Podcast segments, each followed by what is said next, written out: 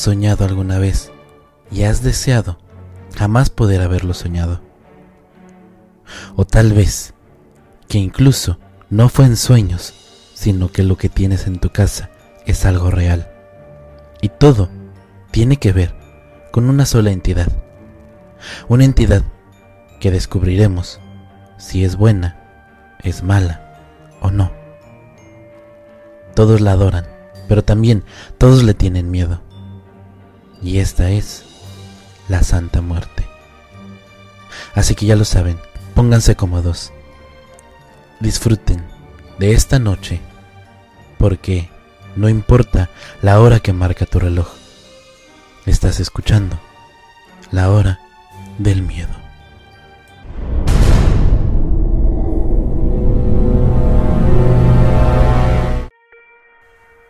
Para poderles contar esta historia, les daré un contexto pequeño. Hace muchos años tenía una relación estable del cual nació mi hijo, pero una vez que apareció una mujer, Felicia, las cosas comenzaron a derrumbarse. Hasta mi ex, Memo, nos abandonó a mi hijo y a mí. Fue algo difícil de superar, porque no había un motivo claro para que esto ocurriera, pero no imposible. Los años pasaron, hice mi vida aparte, todo tranquilo. Un día me animé a hacerme mi primer tatuaje, luego el segundo, y comencé a forjar una amistad con el tatuador, Carlos. Ya para el tercero, me hice este eh, justo el año pasado.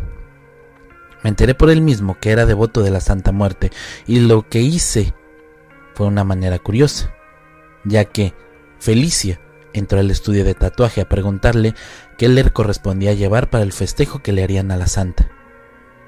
Mi molestia fue evidente y Carlos me preguntó que qué pasaba. Le dije a grandes rasgos los que había pasado y él me dijo, Uy, yo conozco a Felicia desde que yo tenía 15 años, cuando ella se interesó por mi niña. Quiero saber por dónde van las cosas. Pero mira, ahí está mi niña. Ella es justa. Cuéntale las cosas a ella y ahorita le traes un cigarro y un chocolate, que esos son los que les gustan mucho. Comencé a contarle todo a detalle. Para mí, le estaba contando esto a Carlos, pero a él ya le había dicho.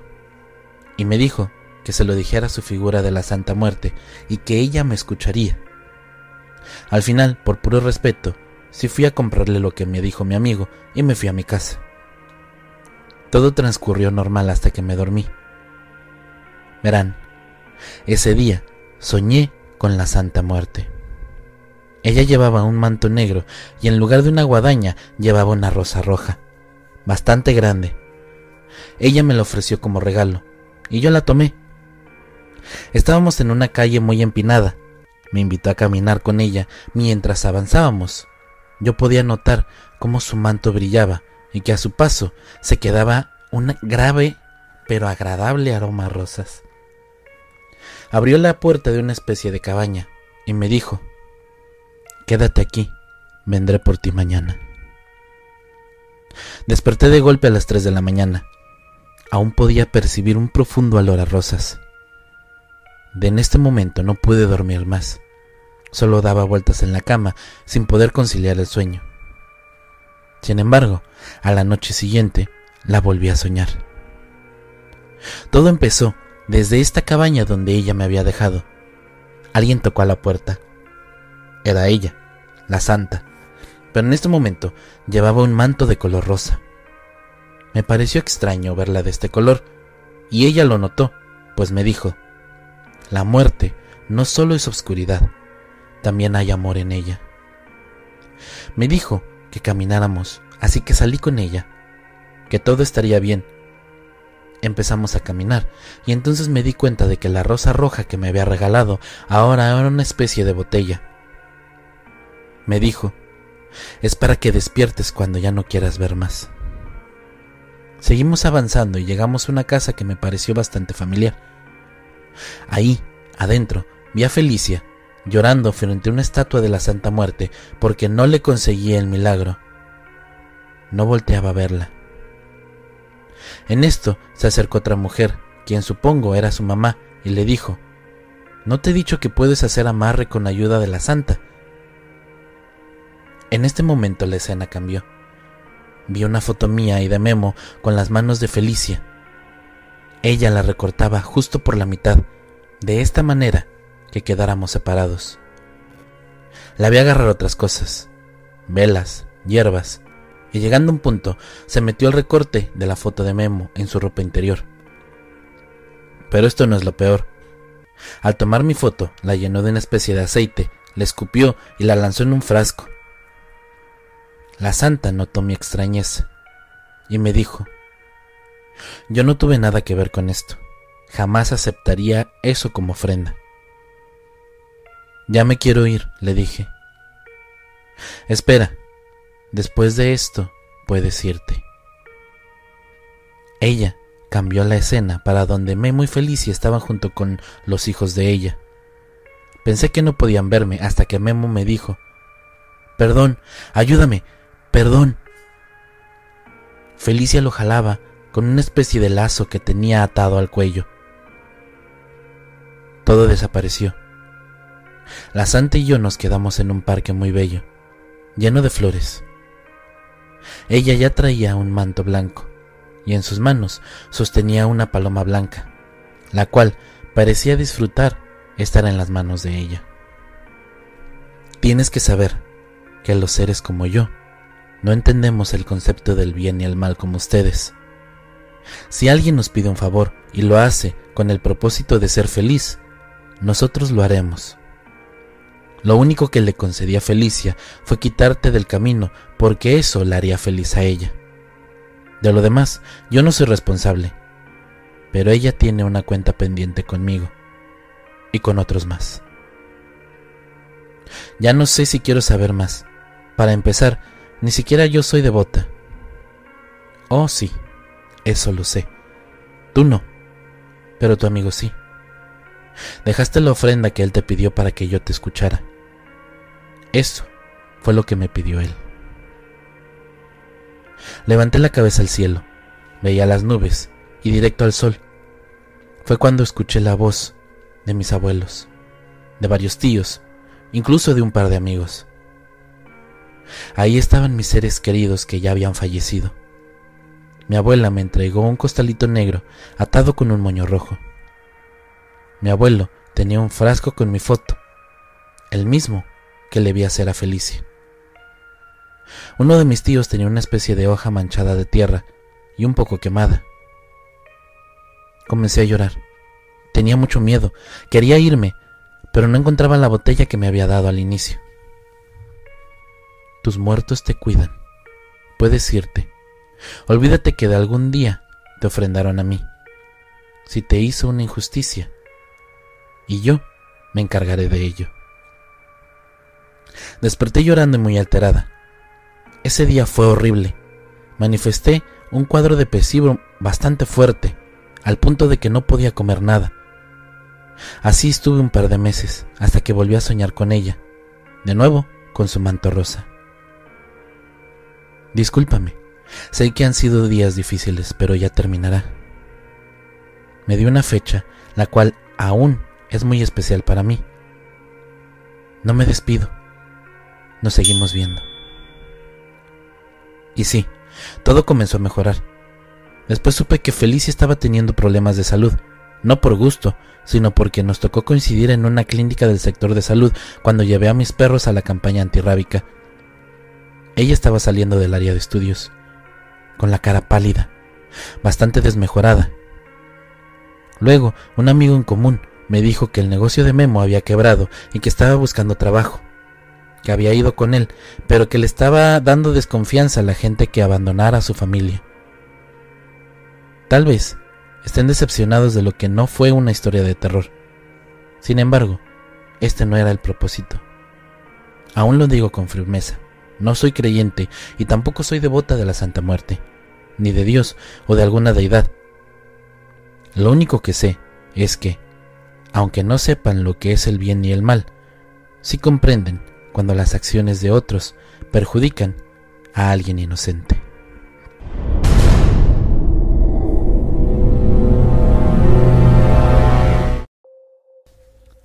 En el verano del 78, mi abuelo hizo una elección que dejó a todos en la familia sorprendidos y desconcertados.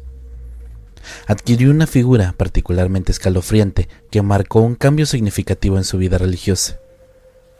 Las críticas de familiares y amigos no se hicieron esperar, recordándole constantemente frases como esa no es de tu religión, así no te educaron y no deberías de creer en estas cosas. Este, en cambio repentino, fue un tema de discusión frecuente en nuestra casa.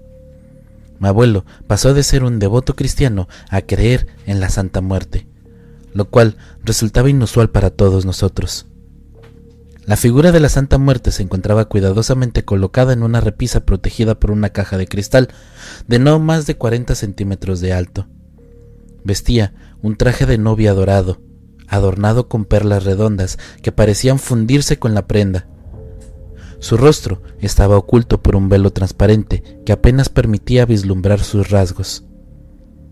Esta imagen ejercía una fascinación en mí que no podía evitar y mis ojos parecían estar constantemente atraídos hacia ella. Mi abuelo notó mi creciente interés por la Santa Muerte y decidió compartir conmigo el motivo detrás de su devoción. Él había obtenido esta figura en un mercado cercano a nuestra casa donde el antiguo propietario le había revelado que ya no podía cuidar de ella.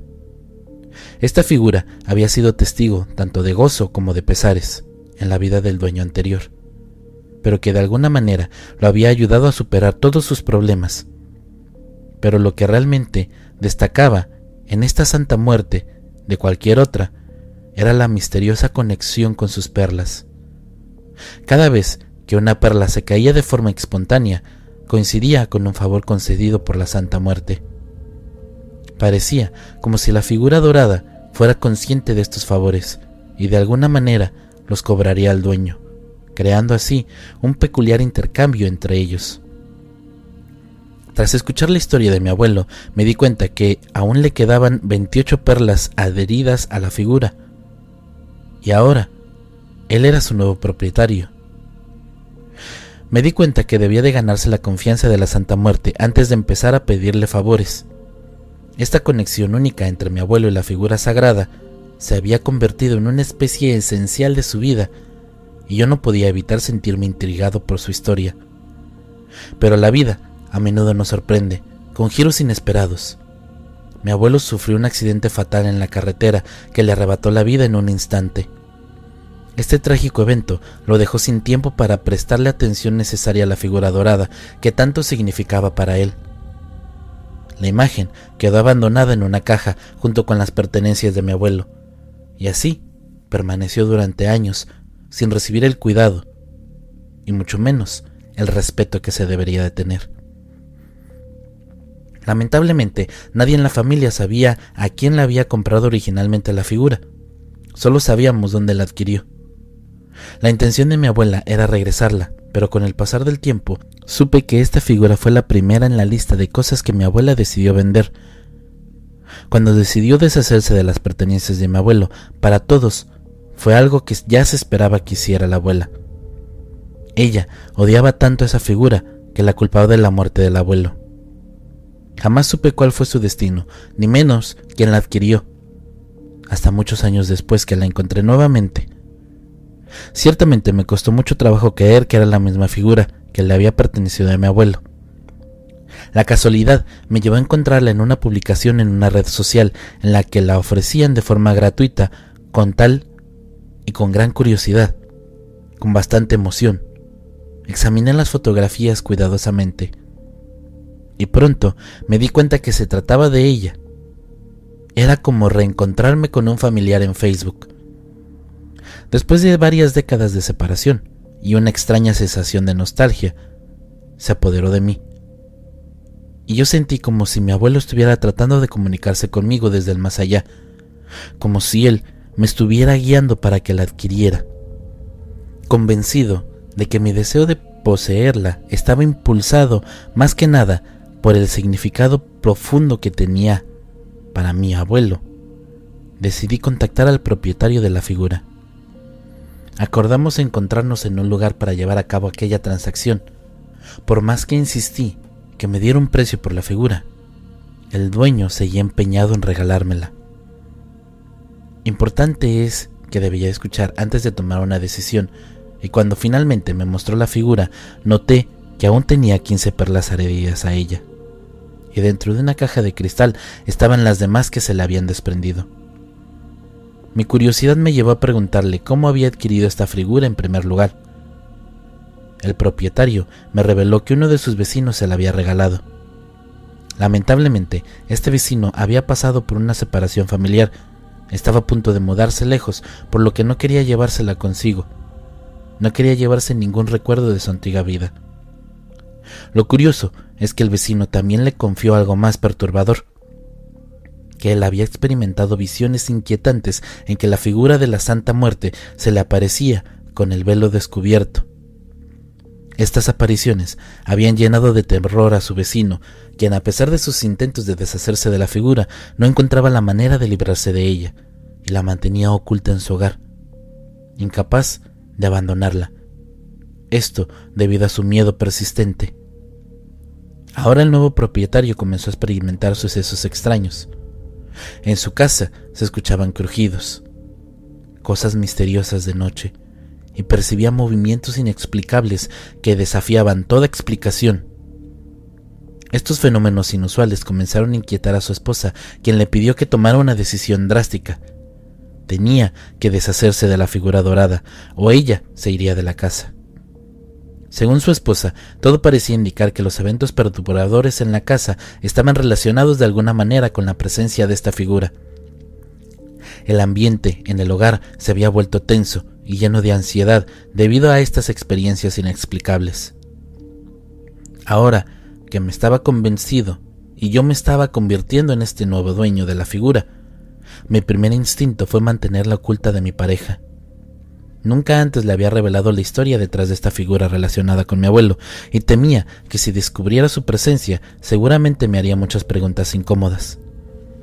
Mi principal preocupación era garantizar que la figura estuviera resguardada en un lugar seguro para evitar que se extraviara a medida que pasara el tiempo. La curiosidad me consumía. Sentía una necesidad de conocer el rostro que había permanecido oculto de este velo durante tanto tiempo y nunca pude verlo. Decidí esperar hasta la medianoche, cuando mi pareja estuviera profundamente dormida. Ya en el sótano me preparé para destapar la caja de cristal que protegía la figura, pero antes de revelarla, un olor nauseabundo me golpeó. Es complicado describirlo con precisión, pero era un aroma tan desagradable que me provocó náuseas y mareos. Aún así, me mantuve tranquilo Saqué la figura de su caja. La sostenía en mis manos. Noté que era más pesada de lo que había imaginado en un principio. Siempre había pensado que sería más liviana. Con cautela, tomé el velo que cubría su rostro y lo levanté. Aún, a pesar de mis esfuerzos por ser delicado, un par de perlas se desprendieron de forma espontánea. No le di demasiada importancia. Mi objetivo principal era finalmente contemplar el rostro de la Santa Muerte, y lo que encontré fue la imagen de una calavera tan realista. Los detalles de los huesos parecían auténticos, pero en un formato de tamaño reducido. De repente, mis sentidos se agudizaron cuando escuché pasos cercanos donde me encontraba. Solo vivíamos en la casa mi pareja y yo, y nuestro único hijo se había independizado hace varios años y no teníamos ninguna mascota en casa, por lo que no tendría que haber razón lógica para que hubiera alguien más presente. Ahí, inmediatamente pregunté por mi pareja, por si acaso ella había bajado, y yo no lo hubiera notado. Sin embargo, no obtuve respuesta. Un escalofrío comenzó a recorrerme y la inquietud se apoderó de mí. Guardé la figura dorada de nuevo en su caja, la cubrí con el viejo cobertor, medio roto, que aún estaba ahí. Algo más presente, y con precaución me di la vuelta y esperé a que mis ojos se acostumbraran a la oscuridad. Fue entonces cuando volví a percibir este perturbador aroma nauseabundo que parecía llenar el aire.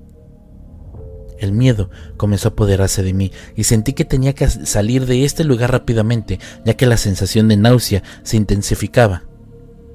No pude quedarme más tiempo en el sótano, así que me apresuré a salir corriendo de ahí.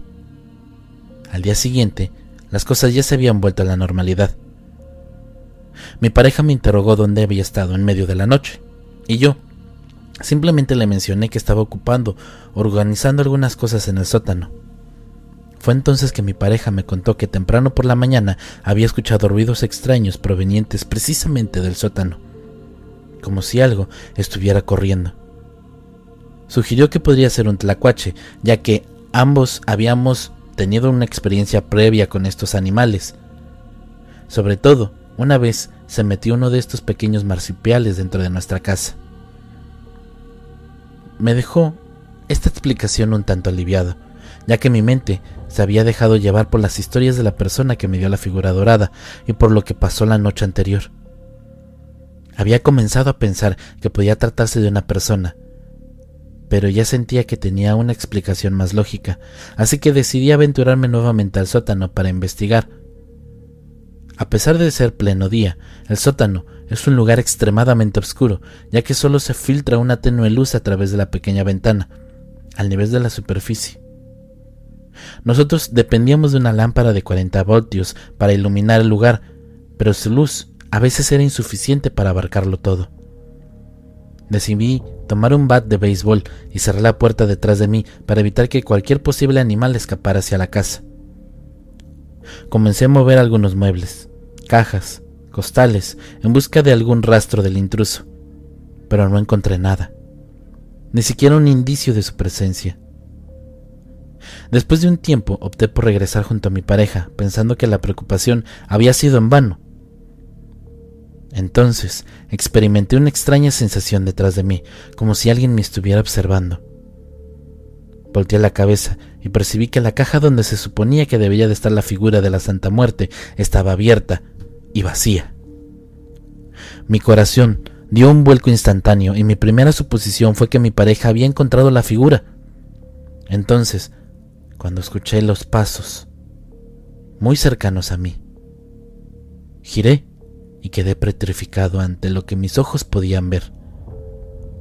Una figura vestida de dorado, con un velo que le cubría el rostro, se movía lentamente hacia mí, sosteniendo en sus manos la figura de la Santa Muerte. La presencia parecía llevar consigo un aura inquietante en un acto aterrador. Aquella cosa levantó su brazo y pude ver una mano esquelética que retiraba el velo, revelando un rostro de calavera, utilizando su misma mano. Ella me hizo una señal con los dedos, pareciendo indicar el número dos. Yo me encontraba paralizado por el miedo, apenas podía respirar. Fue entonces cuando escuché la puerta que conectaba al sótano con la casa, que ésta se estaba abriendo, y giré la cabeza para advertir a mi pareja que no entrara. Pero cuando volví la mirada hacia la extraña figura, ésta había desaparecido sin dejar rastro alguno. Mi pareja descendió las escaleras. Me encontró en una esquina, pálido y temblando de miedo. No tuve más opción que compartir con ella la historia de mi abuelo y cómo había traído esta figura a la casa. En un gesto de comprensión por mi pareja, reconoció la importancia de sacar esta figura de nuestra casa, pues no quería enfrentarse problemas relacionados con ella. Juntos buscamos la figura, revisando cada rincón y moviéndolo todo, pero parecía haber desaparecido sin dejar rastro. El tiempo avanzaba y cuando sentí que la desesperación se apoderaba de mí, encontré las dos perlas que se habían desprendido cuando revelé el rostro de la figura. Me di cuenta que era muy probable que la presencia que había experimentado la noche anterior estaba solicitando estas perlas. Sin perder el tiempo, Tomé la caja de cristal que solía resguardar la figura y las coloqué en su interior con la esperanza de que esta fuera la solución para poner fin a la inquietud de esta serie de sucesos que habíamos vivido. Pensamos que las cosas se calmarían después de aquel incidente, pero la situación en nuestro hogar se volvió aún más inquietante. Las noches se llenaron de sombras que se movían por cada pasillo de la casa y los crujidos se hicieron más frecuentes, pero la noche más aterradora de todas estaba por llegar. Estábamos en estado de alerta constante. En una de estas noches, mientras mi pareja y yo intentamos considerar el sueño, ocurrió algo que nos dejó sin aliento. De repente, proveniente de la cocina, escuchamos un ruido perturbador. Sonaba como si alguien estuviese moviendo los utensilios de forma brusca y arrojándolos al suelo. Saltamos de la cama llenos de temor y confusión y nos aventuramos hacia la cocina con precaución. Lo que nos aguardaba en la cocina nos dejó completamente perplejos. Los utensilios estaban esparcidos por todo el suelo como si alguien hubiese estado jugando con ellos. Pero lo que más nos atemorizó fue lo que vimos en la mesa del comedor. La figura dorada de la Santa Muerte se encontraba ahí, en el centro de la mesa, con todas sus perlas esparcidas a su alrededor. Era como si la figura hubiese cobrado vida propia y hubiese decidido mostrar su presencia de una manera impactante. Nos miramos el uno al otro, con los ojos llenos de terror, sin saber cómo reaccionar. La figura de la Santa Muerte, ahora sin su velo, parecía observarnos fijamente con sus ojos de calavera. Fue un momento aterrador que hizo que mi cordura se tambaleara, a pesar de que nuestro miedo era tan bastante fuerte. Decidimos actuar. Recogimos la figura y sus perlas. Se podía sentir que a su alrededor había una energía sobrenatural y estremecedora. Con rapidez la colocamos de nuevo en su caja de cristal y la cerramos con cuidado, con la esperanza de que esta vez pudiese contener su poder. La tensión en nuestro hogar persistió. Durante días, en cada rincón de la casa parecía estar impregnado de una presencia inquietante y los ruidos inexplicables continuaron. Mi pareja y yo estábamos decididos a encontrar una solución definitiva para poner fin a esta pesadilla pero estábamos atrapados en un mundo de terror, sintiendo que estábamos a merced de este ser sobrenatural que se había apoderado de nuestras vidas. Fue entonces cuando se me ocurrió buscar la solución en donde la había encontrado mi abuela. Como lo hizo durante años para mantener a raya este espectro y evitar que causara estragos en la familia. Desafortunadamente mi abuela ya había fallecido muchos años atrás, pero sería mi madre quien nos podría ayudar y cuando le conté a mi madre lo que había estado sucediendo, quedó sorprendida y preocupada por el riesgo en el cual nosotros nos encontráramos. Entonces, compartió conmigo la verdad detrás de la solución que mi abuela había encontrado, una verdad que nos habría ocultado casi toda la familia. Después de los primeros días que la figura dorada fue resguardada en su casa, comenzaron a ocurrir fenómenos inexplicables sombras que se movían en cada rincón, objetos que se desplazaban por sí solos, e incluso la presencia del espíritu de mi abuelo deambulando por la casa durante las noches buscando aquella figura dorada. Esto último provocó que mi abuela buscara una pronta solución y consultó a un espiritista muy recomendado en este entonces. Este espiritista le dio una recomendación Debía cubrir el rostro de la figura con una tela de color rojo y en lugar de tirarla o destruirla, debía pasarla a manos de alguien. Era la única manera de contener y transferir la influencia de este ser sobrenatural. Cuando regresamos a casa aún podíamos sentir la atmósfera que impregnaba el ambiente. La temible figura estaba sobre la mesa.